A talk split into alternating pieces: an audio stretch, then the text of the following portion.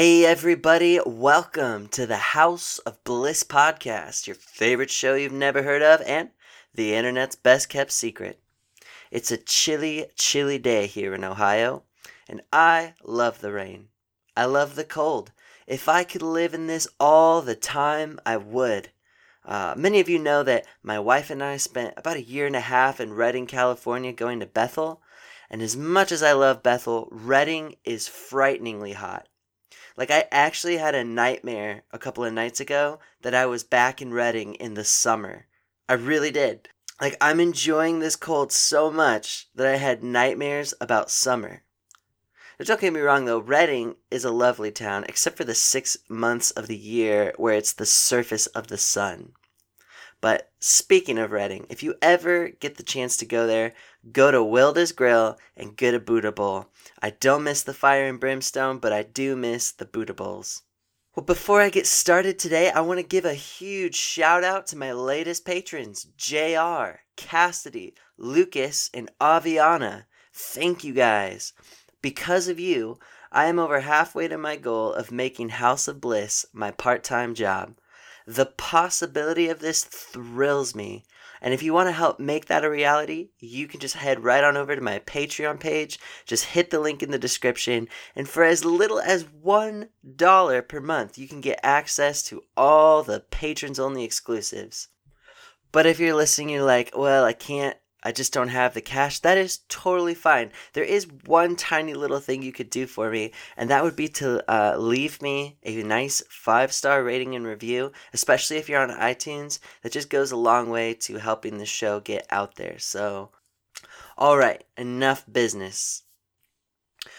I want to start today with something a little bit unusual. Something that may never, ever happen again. I want to start today with a car analogy, which is funny if you know how deeply not into cars I am. But here's what I want to say cars are designed to drive. Thanks. Good night, everyone. No, just kidding. But really, though, every part of a car is designed carefully. How strange would it be if someone's tires were blown and you heard them say, Yeah, my car doesn't really do that. It wasn't made to use wheels you might be like, uh, actually, it's it's pretty easy to fix that. Um, another thing about cars: how many of you guys instantly know what's wrong when your check engine light comes on? Probably not too many of you, and that is why we take it to a mechanic. So, what's my point here? My point here is that you are designed to experience and interact with God intimately. The Bible makes some amazing claims about you that you are the temple of the Holy Spirit, that you are one spirit with God, that you are complete in Christ, that Christ in you is the hope of glory, that the old you is dead and the new you is Christ living through you. If you listen to my last episode, you know that these truths are necessarily tangible and experiential. Every single part of you was designed to interface with God. So, why then do we allow our feelings to make us doubt this? All of us have experienced the feeling of being spiritually blocked at some point. But, but oftentimes we identify with our experience of lack in really strange ways. So, like the guy in my car analogy, sometimes we just say things like, Well, I'm not a feeler, or I'm not prophetic. Yes, you are. Just because you haven't experienced it or don't currently know how to access it doesn't mean you are lacking the capacity. Now, with that being said, your feelings are not bad at all. They're actually extremely helpful. So, going back to the car analogy, our feelings can help us to know when something needs attention, just like our check engine light. So, if you're feeling blocked, it's okay. There's nothing wrong with you. You're not broken. Um, as I once heard my friend Ashley say, you are not deafer than God is loud. But as I've been in ministry over the years, I've noticed that feeling blocked often comes through the believing of lies. So bad beliefs equals bad fruit. That doesn't mean you're a bad tree, it just means it's time to swap out some beliefs. Now, just because we are identifying with lies doesn't mean that you're mentally conscious of this. Sometimes the lie is hiding somewhere in your emotions, and this is why your feelings can be so helpful. So, just like a mechanic, uh, I, I want to walk you through some troubleshooting. Now, I will say this I'm not an expert, I'm definitely not a counselor, and this is not an exhaustive list. But I do just want to take you through seven things that I've personally seen that are generally at the root of feeling blocked. So, like I said, think of this list like troubleshooting. If the first one doesn't apply to you, that's fine. Um, perhaps as you keep listening, you'll have an aha moment. Or if none of them apply to you, that's fine. But you might want to tuck these away so that you can be a help to your neighbor. And lastly, I'm going to divide these eight things into two groups head problems and heart problems. Sometimes a block is as simple as a bad belief, but other times it might be linked to an emotional issue, which might sound more complex, but really it's not. The same Savior who cast a thousand demons out of one guy is here to help you today. He has got this. He's the master of unlocking the human heart. So I'm going to breeze through the head problems, but for the heart problems, I'm actually going to take an extended time at the end to walk through some prayer with you.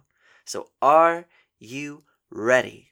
These are eight reasons why you might feel spiritually blocked. Number one, you just don't know what you don't know. The first and simplest answer is that many people just don't know the truth of their union with God.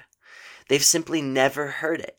Um, it's amazing to me how many folks go their entire Christian lives thinking the gospel is primarily about the afterlife. Meanwhile, all of the amazing things God has for them now just sit untouched. It's a bit like having a billion dollars in the bank and just not knowing what a debit card is. Like you could theoretically starve to death as a billionaire. Now, this is not your fault. This is unfortunately the consequence of a watered down, old timey Western evangelical afterlife insurance gospel. The Bible says that faith comes by hearing. So if you've been hearing the wrong stuff, your faith will be in the wrong stuff. Do you know what you are? You are the temple of the Holy Spirit. In the Old Testament, the temple was the meeting place for God and man. It was the intersection of heaven and earth. So think of Moses on the mountain meeting with God. Second Corinthians says that you, yes, you listening, you have been given a relationship with God so much more amazing than that, that they aren't even comparable. The meeting place is now within your innermost being, an eternal, face to face friendship with God. That's where you are. That is what you are. The Bible says that you can boldly approach his throne. You have access to God at all times. But if you don't realize this or purposely engage with it, how can you experience it? Now, I don't know about you, but the first time that I ever started hearing this message of union with God, I felt something strangely wonderful. What was so foreign to my mind sounded like a return home for my heart. So if you've just simply never heard this before and you want to take a deep dive, there are four books I want to recommend Mystical Union and The Ecstasy of Loving God, both by John Crowder. Um, next, High on God by my friend Matt Spinks. And lastly, Face to Face with God by Bill Johnson. These four books are loaded with revelation on the subject. But that's not all there is to it, is it? What about the people who have heard this over and over again? They know they are one with God. They know they have access into all the treasures of heaven. They, they have heard countless times that God loves them and wants to interact with them. But no matter how many times they confess it, believe it, say it, read it, or whatever, they just feel blocked. That's going to bring me into number two pressure to perform. First of all, it's okay. You're not broken. You're not a special case. Sometimes the pressure of feeling like you're supposed to have a certain experience can lock you up. Other times, it can spring from our tendency to categorize things. So, labels like feeler or seer, those can be helpful in identifying areas of gifting, but they can also be extremely limiting and just untrue. Now, you may not be prone to feeling the presence of God right now, but it's absolutely something that you can grow into. After all, does the Bible not say that we're growing up into all things? Your entire being was designed to know God. Your body was made for God. Your mind was made for God. But we, when we compare ourselves or label our experiences, we end up creating a gap that doesn't exist. It's like Bill Johnson says the only closed heaven that exists is between your ears. I don't care if it's been 40 years of nothing. If you're saying that you can't because you haven't, you are making past experience your gospel. Let me say that again. If you're saying you can't because you haven't, you are making past experience your gospel. It's time to let go. It's time to stop adopting limits that the Bible never puts on you. So just say this with me out loud I am a feeler. I am a seer. I receive revelation. I can hear God clearly. These statements may not feel true right in this very moment, but the truth is the truth regardless of how you feel about it. Think about this.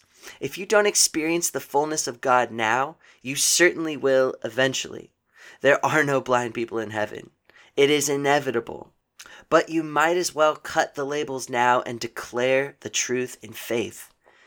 How many times have you spoken lies over yourself, whether consciously or subconsciously? Oh, that's not me oh, I never hear anything. I never get slain in the spirit or, or, or whatever. I think the antidote here lies in what we do with nothing.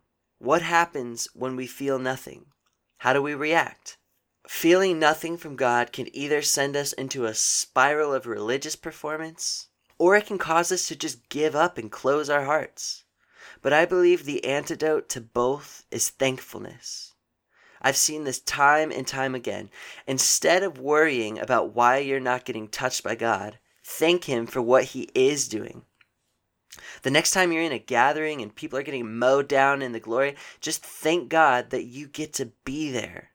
What if instead you just begin to minister to those people? Maybe offer to be a catcher. be the reason somebody else encounters God. Now, doing this, hear me, does not earn you spiritual experiences.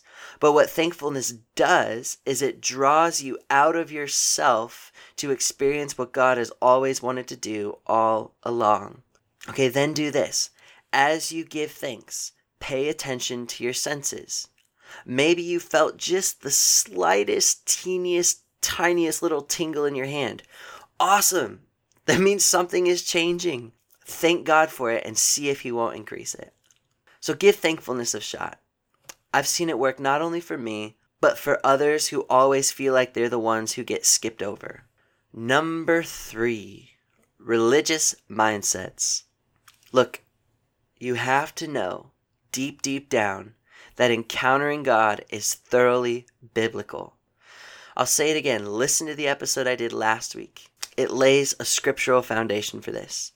Um, you can also go back and listen to the episode I did in December called The Laughter of God, where I talk about charismatic experiences throughout history.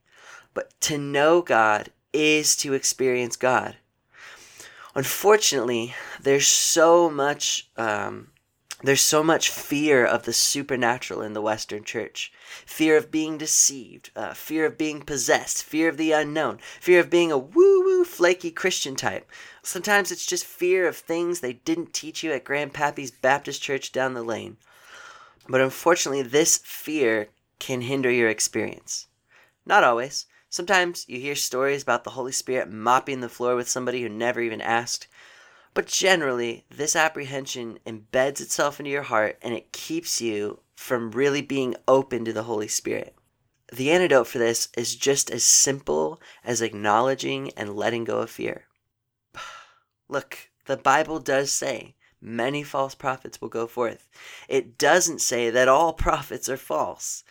It also says that there will be false signs and wonders. It doesn't say that all signs and wonders are false. There is not a single verse in all of the New Testament that discourages the supernatural or even implies that it would cease in our day.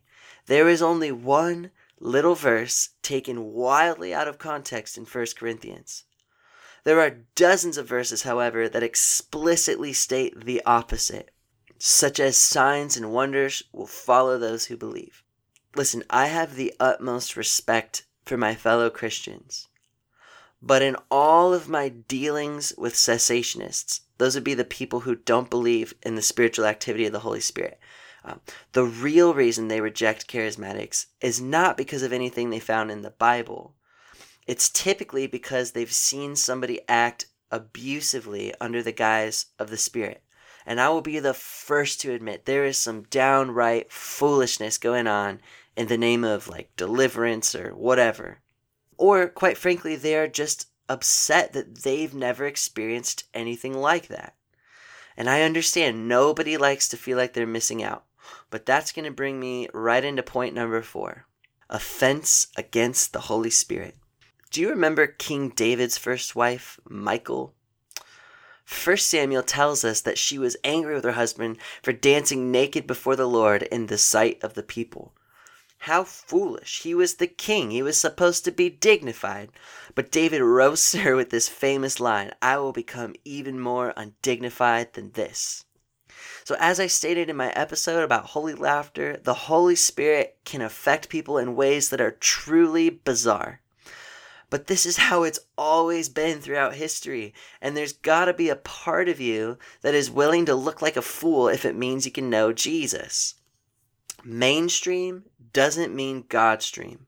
And Jesus had no problem offending people and whittling down crowds. Majority opinion is not a kingdom metric. And this is a case where your feelings might not be so helpful. Recently, I was watching a worship video where a woman was laughing during a song. And I was flipping through the comments and I saw a lot of them about how strange that laugh made them feel. So it, it has to be a demon because they feel uncomfortable. Sometimes people just look at charismatic speakers and think, oh, because they're eccentric or strange, that God can't be involved. But this kind of thinking just has to go. Look, weird does not automatically mean God, but God always has and always will have a penchant for the strange. Why don't you ask Ezekiel, Isaiah, Balaam, Moses, Peter? I mean, pretty much anyone who's ever had an experience with God had to go through something incredibly odd and maybe personally offensive. If you feel like this might be you, what I want to encourage you to do is really simple. Just find a charismatic buddy and look at the fruit of their lives. The ones that I know who really live a life in the presence of God have incredibly fruitful lives. Now, I don't mean that they appear normal, but I mean the, the fruit of love and joy, peace, patience, kindness, goodness, gentleness, self control. Those things are abundant in their lives. It's a lot easier to handle the weird stuff if you know what it's really producing in someone's life. All right, that is the end of the head knowledge section. Hopefully, that was helpful for some of you. We're going to take a quick break, and then when we come back, I'm going to go through three more things, and then I want to go into a time of prayer.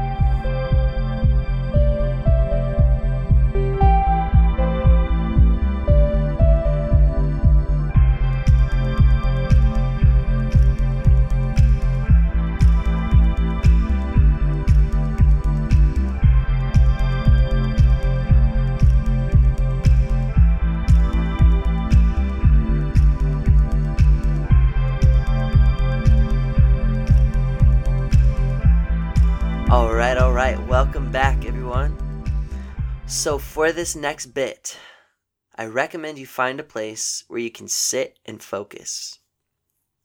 This is something that I've talked about in groups a handful of times, and it typically gets pretty raw. So, you might want to wait until your mascara is not going to just get everywhere um, or whatever.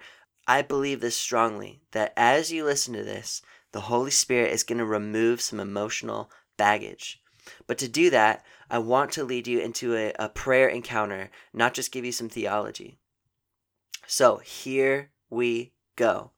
These are three heart level reasons why we might feel spiritually blocked. Number one is trauma. Now, I'm defining trauma in the widest possible sense here as anything that wounds us. I've heard it said that our most deeply held worldviews are shaped by the time we're eight years old. So trauma is especially impacting. Um, it could be something obvious like the death of a loved one. Um, it could also be something way more subtle like a toxic family dynamic. Um, but oftentimes, our relationship with our earthly parents will create an imprint in us that distorts how we see God. So, for example, if your earthly father was hurtful, absent, abusive, or untrustworthy, it's not as easy to hear talk about God as a good father. Because what is a good father anyway? There's no reference in you. Or maybe if you grew up in poverty, then talk about kingdom, abundance will just seem totally foreign to you. This one might manifest in a need to always fend for yourself or show off any sort of status or pretend to be something you're not, you know, that kind of thing. Those are psychological things that, uh, you know, I would never, ever, ever want to say there's any shame whatsoever in seeing a counselor. But I also believe that there is a spiritual component involved. One of my favorite authors, C. Baxter Kruger, notes that because the devil has no authority, he has to resort to spineless tactics to trick us out of walking in our true identity. In Revelation chapter 12, there's a picture of a dragon waiting for a, a, woman to give birth so that he can devour her baby. What does that tell us? That the enemy preys on children. Think about it. If you or I really understood the gravity of who God made us to be, it would be bad news for the devil. So while we're young and vulnerable, he waits for something traumatic to come along and whispers falsehoods to us. That divorce was your fault. You're unlovable and that's why they left. You're hopelessly stupid. Does that voice sound eerily familiar? You see, I'm convinced that most people go into adulthood reacting to pain they never knew they had, trying to prove themselves, never really trusting, however it might manifest, and it's only when people get free that they realize what they were living under. This is the essence of repentance. The Greek word for repentance means to have a radical shift in thought. When Jesus said, Repent, for the kingdom of heaven is at hand, you could take that to mean something like, Surrender your whole view of reality to me. Come to me like a child, because you can't take that baggage any further. It's time to let go of the old story. It's time to embrace the new. Kruger again says uh, that another definition of repentance is this that Jesus comes to represent us to ourselves. Some of us can't even imagine what life would be like as whole people, and that's what Jesus is coming to show you. All right, number two, shame. Shame in my view at least, is the deep seated belief that you are unworthy of love and need to hide yourself. Shame first showed up in the garden when Adam and Eve hid from God. Shame will also lie to you and tell you that people who love you can't be trusted. So Genesis doesn't say that God came storming into the garden in anger. He simply came in the cool of the day as he always did. Adam and Eve had no reason to fear the one that they only ever knew as companion. But suddenly, because of the sickness of sin, they saw God as a threat. So God does something amazing here. He provides them with animal skins to cover their shame. God didn't need it. They were always naked, but they needed it, so he provided it. And this was a beautiful picture about he would ultimately clothe us in his own glory by sacrificing himself for us. So you can start to see how the presence of shame in our hearts might cause us to feel disconnected. If somewhere deep, deep down in our subconscious we think God wants to separate from us because of our unworthiness, it's impossible to really, really open our hearts to the only one who can truly heal us. Now, we might say we've opened our hearts, but shame can also be a simple fear of failing. One might be afraid that if they truly open their hearts to God, they won't hear anything back. So they keep a small part of themselves locked away in safety. There is only one being in the entire universe who is truly trustworthy with the innermost workings of your heart. It's Jesus. He has all the power in the entire universe, but he respects your heart enough not to just barge in there Instead, he comes to you in true humility. In Revelation, Jesus says, Behold, I stand at the door and knock. So why not allow those walls to come down? Why go another day hiding away from the only one who has healing in his wings? And lastly, number three is distraction. The book of Hebrews says, Let us throw off everything that hinders and the sin that so easily entangles. We live in a world exploding with options. Some of these options are openly poisonous for our souls, like pornography, drugs, the news. Okay, I'm only half kidding about that. Other things are not morally wrong in any way, uh, but they're just not the best things for us. Like, can you live off of Wonder Bread? Yeah, sure, you could, but nobody's going to argue that that's the best way to live. Whenever I read about ancient cultures, it's striking to me how steeped in the supernatural they all really were. This is probably because they didn't have cars and planes and iPhones, TV, radio, billboards, books, magazines, tablets, podcasts, Wi Fi, Nintendo Switches, and all manner of blinking lights to distract them things were just so much slower and simpler, and people were just naturally more present and open to spiritual things. Fast forward to now, and most of us have the, the, the speed cranked up so high all the time that our culture literally views burnout as a status symbol. Oh, I, I can't, I'm too busy, or yeah, I'm taking the day off, but I'm gonna make it productive, or huh, I remember my first 80 hour a week job. Do you see what I'm saying? Uh, Jesus, think about Jesus. He was the literal incarnation of the Godhead, yet he sought long hours of solitude to pray. Now, I'm not saying that playing Mario will cause you not to hear from God. But what I am saying here is it's worth putting down Mario to turn an ear to his voice. Look, some of you may not want to hear this, but you have the capacity to make good choices. I've heard rabbis riff on the fact that if Moses was living in the desert, seeing a burning bush wouldn't be all that uncommon. It's hot, it's dry, things catch on fire. What was uncommon was that it wasn't burned by the fire. So think about this. How long would Moses have to be staring at it to notice? Five minutes? Ten minutes? My point here is what if there are burning bushes all around us? God is so eager to speak with us if only we will turn aside and listen. When you're used to having 10 out of 10 speed all the time, it can take a little bit of time and persistence to shut out the busyness. Like for me, I, I get caught up in that sometimes. I know that God is in me every moment of every day. But I also know that it's so much easier to experience that truth if I take daily time to pause and focus on the truth. So, I want to lead you in a time of prayer uh, through an exercise that I do that really helps me. So, I want you to get comfortable, I want you to get alone, and I want you to take a minute to really pause and let the Holy Spirit speak to you. Ha ha ha. Ooh, thank you, Lord. Holy Spirit. We honor you right now. We invite you to speak with us, to commune with us. Lord, I pray right now that everyone who's listening would actually feel your tangible presence begin to wash over them. I thank you, Lord, that light is dawning in their hearts, that no more clouded minds, no more shrouds of lies, just truth of your union with them just shining through. You are, you are so good with the human heart. I pray right now that you speak to each one individually in a way that they can grab onto. So, what I want you to do first is I want you to, to, to just start to recall a time where God came through for you.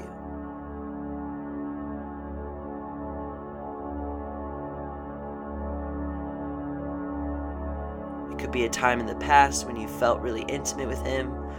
Um, it could be a time where He, he showed up in a miracle. And I want you to think who did God show Himself to be for you in this moment? Did he show himself as father, as friend, as provider?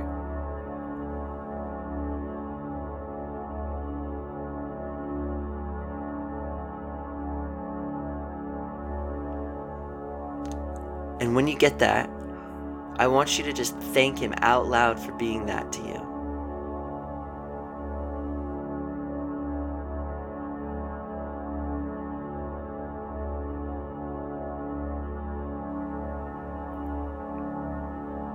And I want you to take a moment and thank Him for anything else that He might have shown to you in the past. Just savor some of those past experiences you've had with God.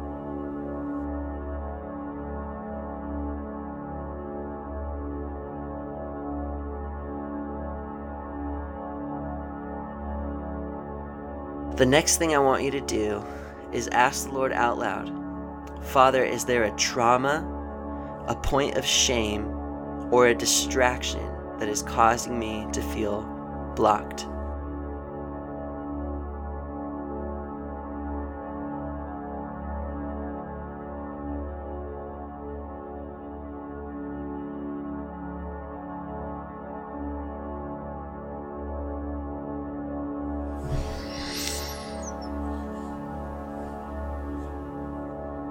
Each of these three cases, there's probably a lie that you're believing.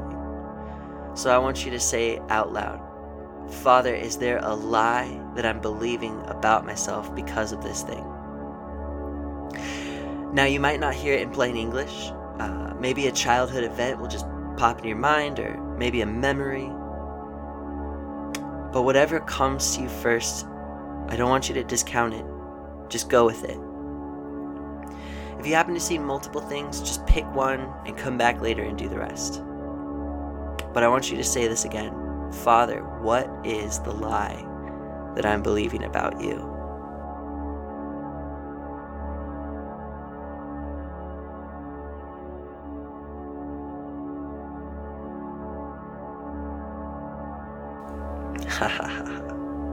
Thank you, Lord. Yes.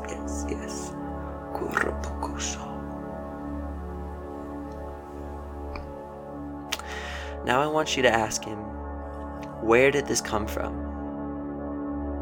Allow the Holy Spirit to take you through your memories.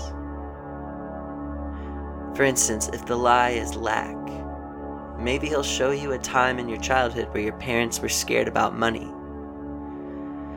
It's important to understand how these things crept into your heart.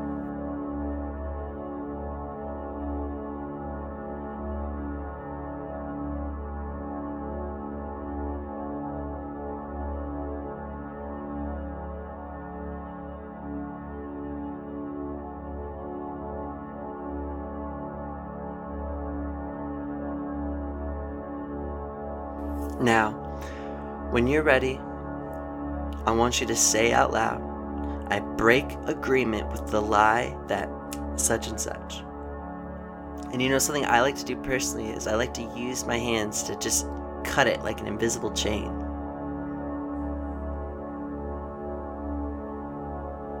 Send it away. And now, I want you to ask the Father again Father, what is the truth that you want me to believe instead?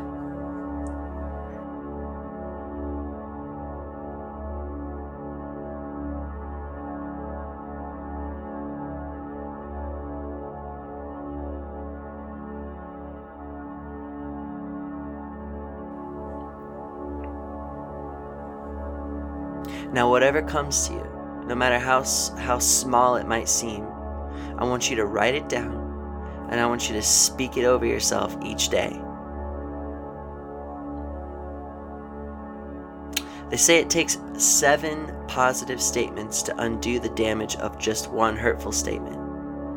So take this truth and say it often.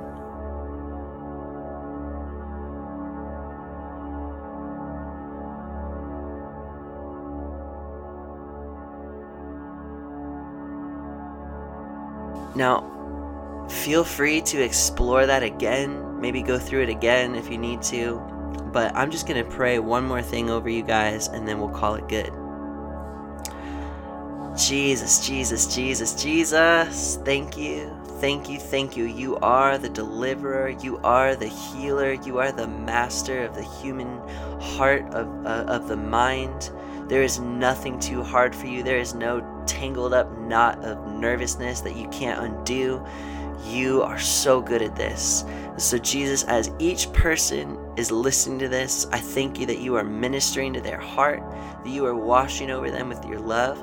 And I pray that you just seal them and keep them as they begin to walk in the truth. I thank you, Lord, that you are upholding them and keeping them, and we can trust you. In Jesus' name, amen.